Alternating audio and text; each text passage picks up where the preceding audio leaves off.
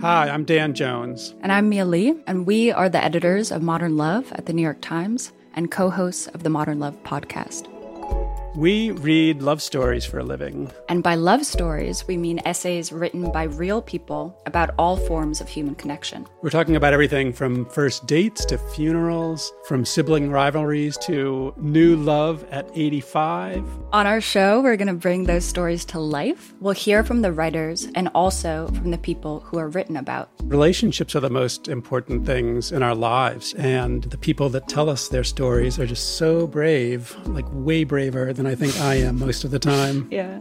They're so honest and so vulnerable. And listening to the stories, I feel like you absorb so much wisdom and you get a sense that you're not alone. You can follow Modern Love wherever you get your podcasts, so you'll never miss an episode. We hope you'll join us. New episodes are out every Wednesday. From the New York Times, I'm Michael Barbaro. This is The Daily.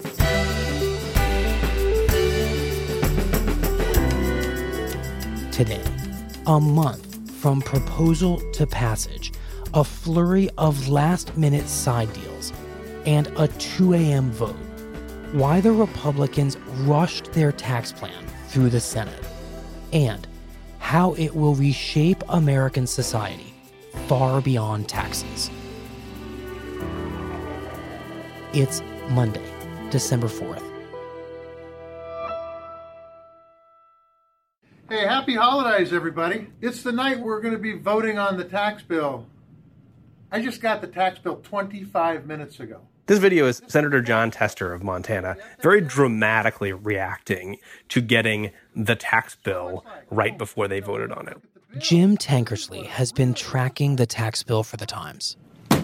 I want you to take a look at this, folks. This is your government at work. And then he, in particular, draws you, the viewer's attention to these changes that Republicans have made to secure support of wavering members onto the bill. Here's the modifications that are in it. Some of those changes they made literally in the margins of the text of the proposed legislation, which they sent to Democrats.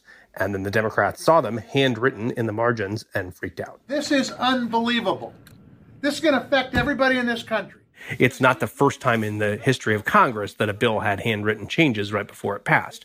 However, what he's reacting to here is, is a very visual image of this process frustration Democrats have had from something that started with the first bill being introduced in the Senate midway through November. And then here they were voting past midnight on Saturday right. on something that they just really hadn't seen. And we've been given this 25 minutes ago. And we're supposed to vote on it in a couple hours.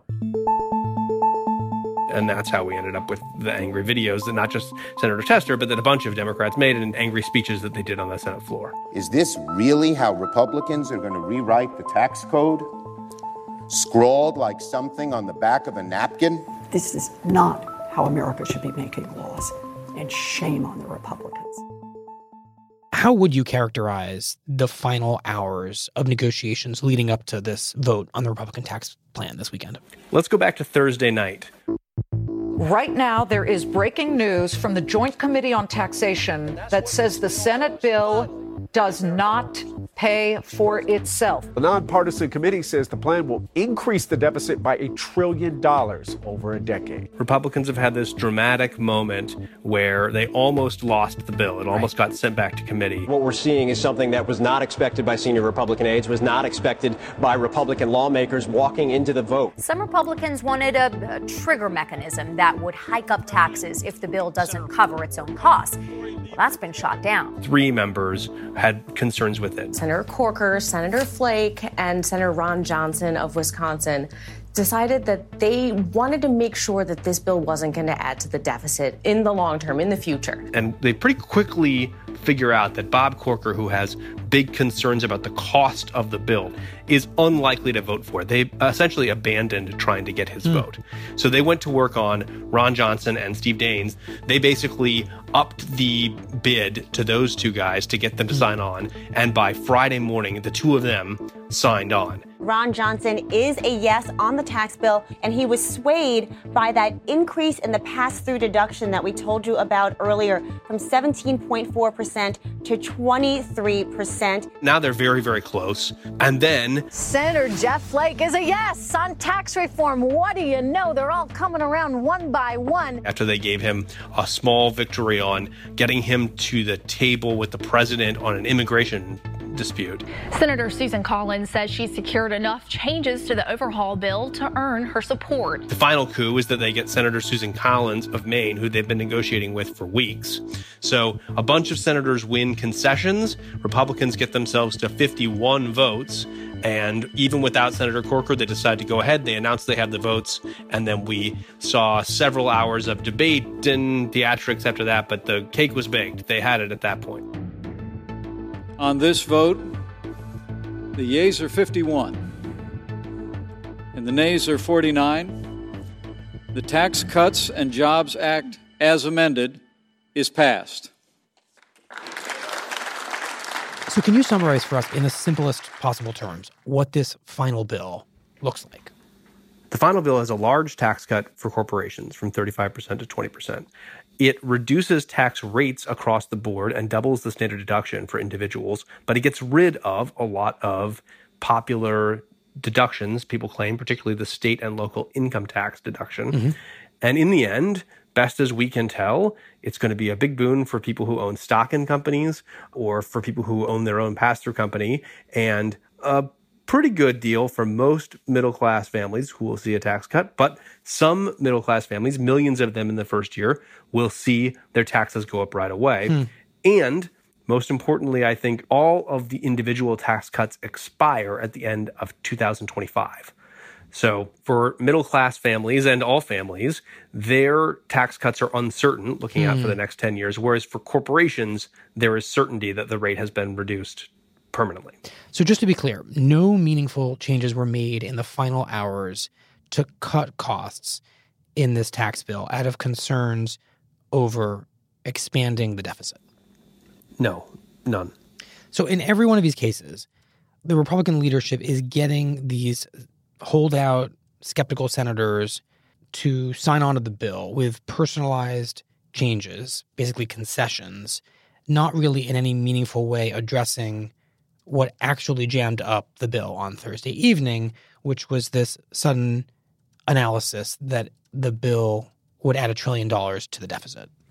Exactly. And what we actually saw was a across the board, other than Senator Corker, denunciation of that analysis by hmm. Friday. The Senate Finance Committee putting out a statement saying that this analysis is curious, it deserves further scrutiny, and they emphasize that the final version of the tax bill is not yet complete. It is still being hammered out on the Senate floor. So I was curious about Senator McCain's vote. Senator John McCain stunned his president and his party overnight, stepping up and voting no.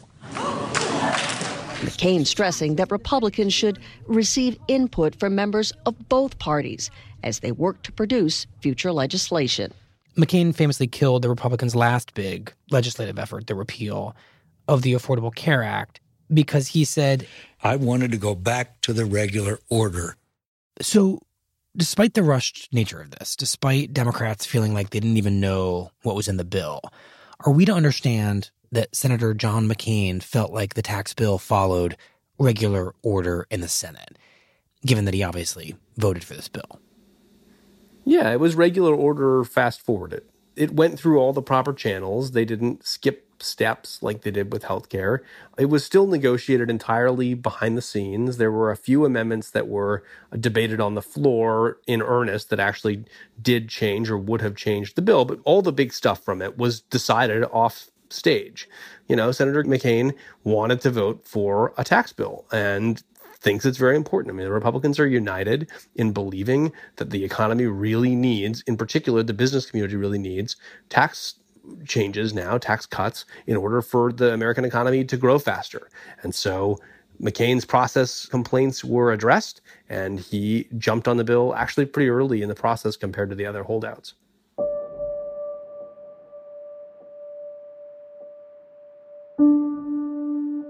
This was done through the regular order. The Democrats had plenty of notice. Uh, Chairman Hatch can attest to all the multiple hearings, markups, open amendment process. Everybody had plenty of opportunity uh, to see the measure. You complain about process when you're losing. And that's what you heard on the floor tonight. Jim, Senator Dick Durbin once came on the Daily and said that the Senate is the ultimate deliberative body and that its role is to be this kind of cooling saucer to the hot teacup of the House of Representatives. And with each passing bill over the past year, I wonder if we're seeing the ultimate dissolution of that rule, and now especially so with the tax bill. This was certainly a time in which the Senate did not behave like a cooling saucer. This was Republicans really wanting to move quickly to get something done and doing it. And you did, you had 52 Republicans who really wanted to pass a tax bill. They're under enormous pressure from their donors, they're under enormous pressure from the president. Hmm. and, you know, on health care, the House passed its bill and then the Senate kind of took its time and then it failed. But here, the Senate moved fast and with results. This was not a very different process in the Senate than it was in the House. They looked remarkably similar. Moreover, the lingering economic challenges of the last decade only compound the urgency to get this done. This is vital to America's future, and it is urgent. We want the American people to wake up in the new year with a new system. So, next up is something called reconciliation, right? Where the House bill and the Senate bill get woven together. How much do you expect that to change the results of what you've described as this really rushed process? How much do you think it will do some cooling down of this bill? I think this is going to be very fast also. Barring some huge surprise, you'll see this passed and to the president well before Christmas. Hmm. There is one wild card here really keeping everybody moving quickly, which is that there's a special election in Alabama on December 12th. Right. And Republicans could lose a seat there. And if they did, they'd still have the votes to pass their bill. But suddenly, any one senator who is not happy with the conference report is able to exert some pressure and force some changes. And they don't want to be in that position, I don't think. It's a long shot that it would take that long, but I think they, they do not want to leave any doubt. They, are, they want to get this thing done very soon. Jim, Thank you once again. Thank you. After the break, what else made it into the tax bill besides tax cuts? We'll be right back.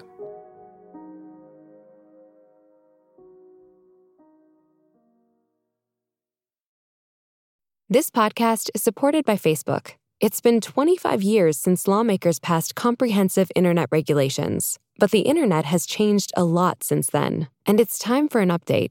That's why Facebook supports updated internet regulations to set clear guidelines for addressing today's toughest challenges, like protecting privacy, fighting misinformation, reforming Section 230, and more.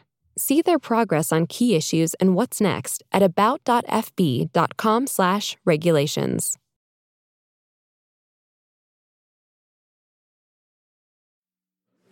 Senator McCaskill? Yeah, we are getting notice. I'm reading on my little device here that Senator Toomey just told a reporter that it's in. It's been marketed as a big rebate, a huge collection of tax cuts, $1.5 trillion worth. Peter Goodman covers economics for the Times. But along the way, a lot of elements that have very little or even nothing to do with taxation have been added to it. We're all reading that the individual mandate is going to be in the mark? Healthcare. We had no idea. Even the savviest Washington observers really will not know mm. all of the implications. But boil it all down, this is a piece of legislation that goes far beyond the tax code that could re engineer significant swaths of American life, even the Affordable Care Act. What does this bill do to that? Well, it eliminates the mandate that everyone buy insurance or pay a tax penalty. And the effect of that is to eliminate health care for perhaps 13 million people over the next mm. decade, according to a congressional budget office estimate. And, and the way that works is that if people are not required to buy health insurance, then younger, healthier people will not buy health insurance. And then you'll have older people who actually need health care left in the insurance pool, which will jack up the cost of health care for everyone else. And some people simply won't be able to afford to buy it anymore and they won't have it. Mr. Chairman and, and colleagues, we're talking about a whole new subject, a subject that, as I've indicated, can raise health insurance premiums on millions of people. And I think. So, what about provisions of this bill that we haven't heard as much about? What else is in here? Well, in part, this package of legislation reanimates the culture wars and caters to the evangelical right. It lifts a 1954 imposed ban on churches conducting political activism. Another score Republicans hope to make through the tax bill repealing the Johnson Amendment. I'm excited about the Johnson Amendment being put in there that will address the, the rights of churches and nonprofits to be able to speak without threat of losing their tax exempt status. I just don't like the IRS telling me what I can and can't say from behind the pulpit which critics say is a significant erosion of the traditional separation between church and state, but again is something that the evangelical right is very happy about. On education, it potentially has sweeping impact. For one thing, it taxes university endowments. Now, these endowments are major sources of scholarships for low income and minority students. So this is potentially a hit to class diversity, racial diversity, and could make it harder for students to gain access to universities. And perhaps furthest afield from taxes is that this bill, the Senate version of the bill, opens up the Arctic National Wildlife Refuge hmm. in northern Alaska to oil drilling. Alaska's National Wildlife Refuge is an incredible place. Pristine, undisturbed. It supports caribou and polar bears. This has been long sought by every politician, seemingly, in Alaska. But it's very fragile. And that's why I'm very proud that my Department of Interior has put forward a comprehensive plan to make sure that we're protecting the refuge and that we're designating new areas, including coastal plains, for preservation. And for those of us who call Alaska home, to suggest that we would despoil our environment for short term gain I think is offensive. Lisa Murkowski, the senator from Alaska, has long sought this provision, and so did her father, Frank Murkowski, who was in the Senate seemingly forever. Let me tell you, when, when our economic opportunities as a state, which lie in our natural resources, are denied us as a state, there is nothing else, there is no other way to describe it than, than that is a war on our economic future. This is the realization of a long sought goal for the Alaska delegation.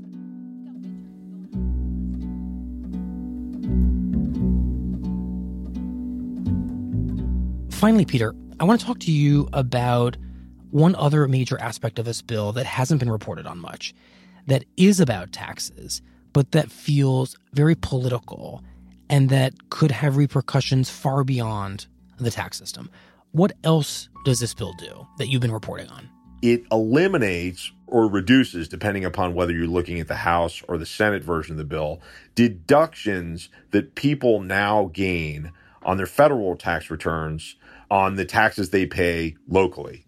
So this bill effectively makes taxes even more expensive for people who are now living in high tax states like California, New York, New Jersey, mm-hmm. not coincidentally, states that tend to vote Democratic. It makes taxes more expensive in those states. And the thinking is that then people in those states will demand cuts in the budget in those states. And that will filter down to fewer services in those states. It is about taking the longstanding Republican war on government and and bringing it into every state house in the union.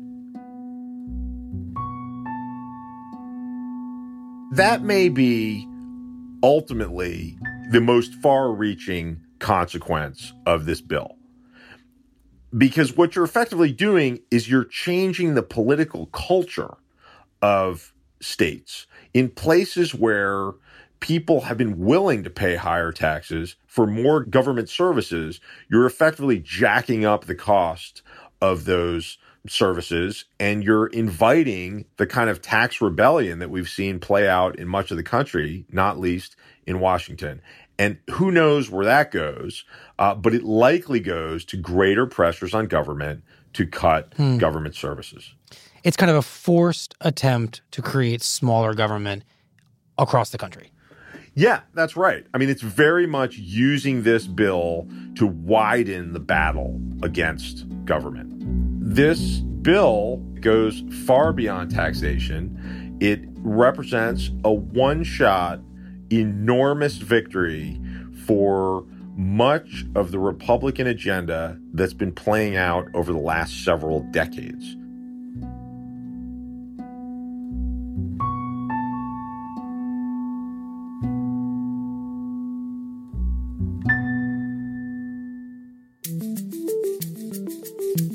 Here's what else you need to know today. The president's lawyer is saying Michael Flynn, a former national security advisor at the White House for 25 days during the Trump administration and a former Obama administration official, entered. The White House has portrayed Michael Flynn, the president's former national security advisor, as a renegade who acted independently in his discussions with a Russian official. Discussions Flynn pled guilty to lying to the FBI about in a federal courthouse on Friday but emails provided to or described to the Times show that Flynn was in close touch with other senior members of the Trump transition team, both before and after he spoke with the Russian ambassador, Sergei Kislyak, and that the team was strategizing over how to reassure Russia about sanctions imposed by the Obama administration. Meanwhile, President Trump responded to Flynn's guilty plea by lashing out at the FBI in a tweet on Sunday morning, saying that the Bureau's reputation was, quote, in tatters, worst in history, and denying that he told former FBI Director James Comey to end the Flynn investigation, as Comey has testified. And former piano prodigy James Levine has spent most of his adult life at the podium of one of the world's foremost opera houses. He made his debut at the Metropolitan, the Metropolitan Opera. Opera has suspended James Levine, its revered conductor and former music director, after three men came forward with accusations that Levine sexually abused them decades ago when they were all teenagers and aspiring musicians. Peter Gelb, the general manager of the Met, announced the suspension on Sunday evening and told the Times that, to his knowledge, Allegations about Levine had reached the upper levels of the Met twice before, once in 1979 and once again in 2016, and had not been investigated or acted upon.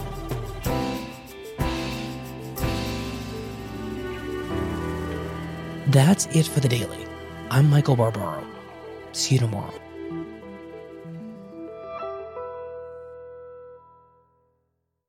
If you're single, are you dating on the Match app yet? Are you a sourdough starting, microgreens growing, closet organizing superstar? It turns out, post pandemic singles may be the most interesting people out there. And they're ready to have those what did you do last year conversations. After this year of being focused on yourself, there's never been a better time to partner up. Download the Match app, set your preferences, and their powerful recommendation engine takes it from there. And bonus, it's now 100% free to message your top matches. Get ready to start something great. Download Match today.